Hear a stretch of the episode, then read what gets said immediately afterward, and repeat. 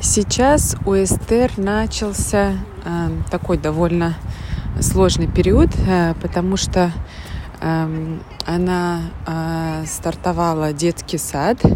В Великобритании это начинается с 2 лет. И мы также ждем прибавления в семье. То есть 2 таких больших события для нее практически параллельно. Собственно, детские садики я не стала откладывать, хотя была такая возможность, чтобы эти события не пересекались, чтобы она ни в коем случае не воспринимала начало детского сада как попытку от нее избавиться. И с детским садом получилось следующее. Она очень социальный ребенок. И, например, если мы приходим в гости за город кому-нибудь, даже во время пандемии, она всегда спокойно шла и играла с няней и с детьми практически на весь день, ела все, что ей давали. Ну, периодически проверяя, мама там или нет, но не просила ни маму. И так могла провести целый день. Поэтому я немножко недооценила стресс, который может у нее начаться из-за детского сада. А получилось так, что в первый день, когда мы пришли, мы начали позже, потому что мы были на каникулах, задержались дольше. Мы начали позже. Все детки уже там освоились, уже привыкли. У них 8 детей в группе, 3 воспитателя. Разговаривают все по-английски. Мы дома говорим только по-русски. То есть английскую речь она давненько не слышала. Из-за пандемии мы прекратили ее вводить на дополнительные занятия. И получилось так немножко, что к детскому саду мы, может быть, недостаточно подготовились. Сейчас мы это исправляем и стараемся все-таки плавно начинать, без стресса для нее. Важный момент, мы научились говорить пока маме. Это тоже надо было делать раньше. То есть вообще я сейчас проконсультировалась с психологами и почитала. Вообще лучше с ребенком еще, когда он совсем маленький, с кем-то остается, с бабушкой, с папой, неважно, чтобы мама говорила пока-пока, прежде чем уходит, и потом только расставались, чтобы ребенок привыкал к некому такому ритуалу. Потому что во взрослом состоянии получается, что если этого ритуала не происходит, то потом, когда ребенок обнаруживает, что мамы нет, у него испуг. Мама не попрощалась, он не знает, куда она испарилась и вернется ли. Важно научиться говорить «пока-пока», это мы сделали. Потом, естественно, объяснять, что мама всегда вернется.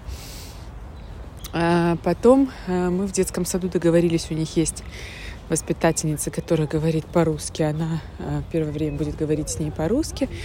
Мы ей купили книги и конструкторы про детский сад. Она очень ими увлечена. И сейчас, в принципе, очень позитивно говорит о нем и о предстоящем туда походе. У нас получалось еще несколько перерывов. 1 раз она приболела, 2 раз были каникулы, поэтому такое получается хождение туда нерегулярное. Это тоже большой минус. Но сейчас вот перед каникулами у нас получится 2,5 недели. Я надеюсь, мы их отходим исправно и привыкнем все-таки. В каникулы надо будет поддерживать это. То есть надо будет повторять имена учителей. Мисс Ага, мисс Дейна, мисс Ивона.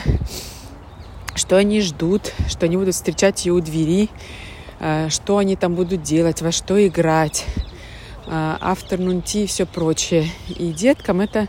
Она так расстраивается, когда мы ее оставляем, что она даже не может как бы осмотреться и увидеть, сколько там интересных игрушек. Вот ей нужно это все помочь разглядеть, потому что детский сад очень хороший, один из лучших в Лондоне. И, конечно, деткам там очень нравится впоследствии. Но вот в первое время нужно как-то им помочь приспособиться. Что касается прибавления. Мы ей, конечно, официально объявили. Но вот опять-таки я читала литературу, советовалась. Когда детям это говоришь, ты не спрашиваешь, рады они или не рады. Потому что, по большому счету, их реакция на это... событие не изменит ход события. Поэтому и не спрашивают, просто рассказывают. Говорят, что будет маленький малыш, у тебя будет сестренка. Ну и на первый раз, в общем-то, все. Она, в принципе, девочка нежная, она очень любит играть с детками, с бейбиками. Я ей потихонечку объясняю, например, что бейбики не на примере своего живота и нашего ребенка, а просто, что бейбики пьют молоко или сосочку, потому что они еще маленькие, у них нет зубов, они не могут есть вкусные фрукты, как эстер, они не могут съесть гранат, не могут съесть печенье, потому что нужно вот наперед думать, что детки-то маленькие все равно, когда появится младшая, Эстер будет 2,5 года всего, и она может хотеть ее накормить, как своих, например, животных. А это может быть опасная такая вещь. Поэтому нужно как-то в игровой форме ее готовить, но ни в коем случае не грузить. Не говорить, что она будет помогать, ну и, собственно, не ожидать от нее помощи. Она остается ребенком. Она не мама, она не няня. Поэтому ни в коем случае ее заставлять с ребенком проводить время, помогать с ним не нужно. И впоследствии не нужно. И я ее не гружу тем, что, например, вот у меня беби в животе, и он проголодался, мне надо поесть или мне надо отдохнуть. Ну, стараюсь, во всяком случае, не прибегать к таким методам. Потому что она не должна чувствовать, не нужно перекладывать ответственность за ребенка с себя на старшего ребенка. Поэтому никаких что она будет помогать. И когда ребенок появится, действительно, помощь от нее будет только, когда она сама этого захочет. Если она хочет играть, она играет. Она такой же дитё и ребенок, как и младшенький. Вот, поэтому только какие-то позитивные моменты, что касается приближающегося пополнения. Что она подарок, Эстер подарит, малышка. Ну, мы купим что-нибудь из роддома, когда будем приезжать. Будет она радоваться и ждать. Может быть, и Эстер подготовит подарок. Но мы еще почитаем и подумаем, как лучше все будет сделать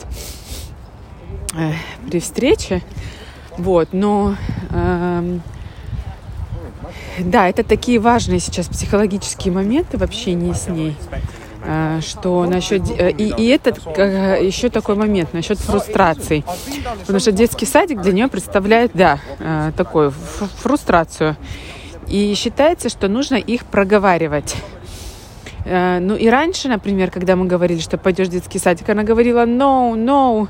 И даже могла начинать плакать. И сейчас, после того, как мы с ней научились говорить «пока-пока», после того, как я с ней проговариваю, что мама ее всегда возвращается, что мама Эстер никогда не оставляет, что мама всегда рядом, что даже если мама уходит на встречу, на работу, в магазин, она всегда возвращается к Эстер, то и плюс начали играть вот в этот конструктор, проговаривать, как деткам там нравится.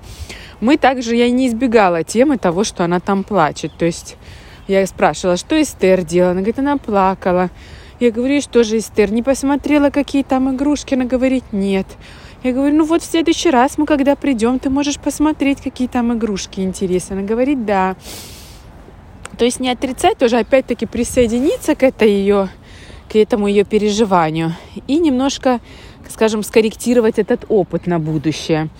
Но, опять-таки, возвращаясь к тому, с чего я начала, фрустрацию эту нужно проговаривать, чтобы она ее уже с ней смирилась, скажем так, что или на следующей неделе, или завтра мы пойдем в детский садик, ты скажешь маме пока-пока, пойдешь с мисс Дейной в свою классрум, там ты будешь играть со своими одногруппниками, там будет Аксель, там будет Эмилия и так далее.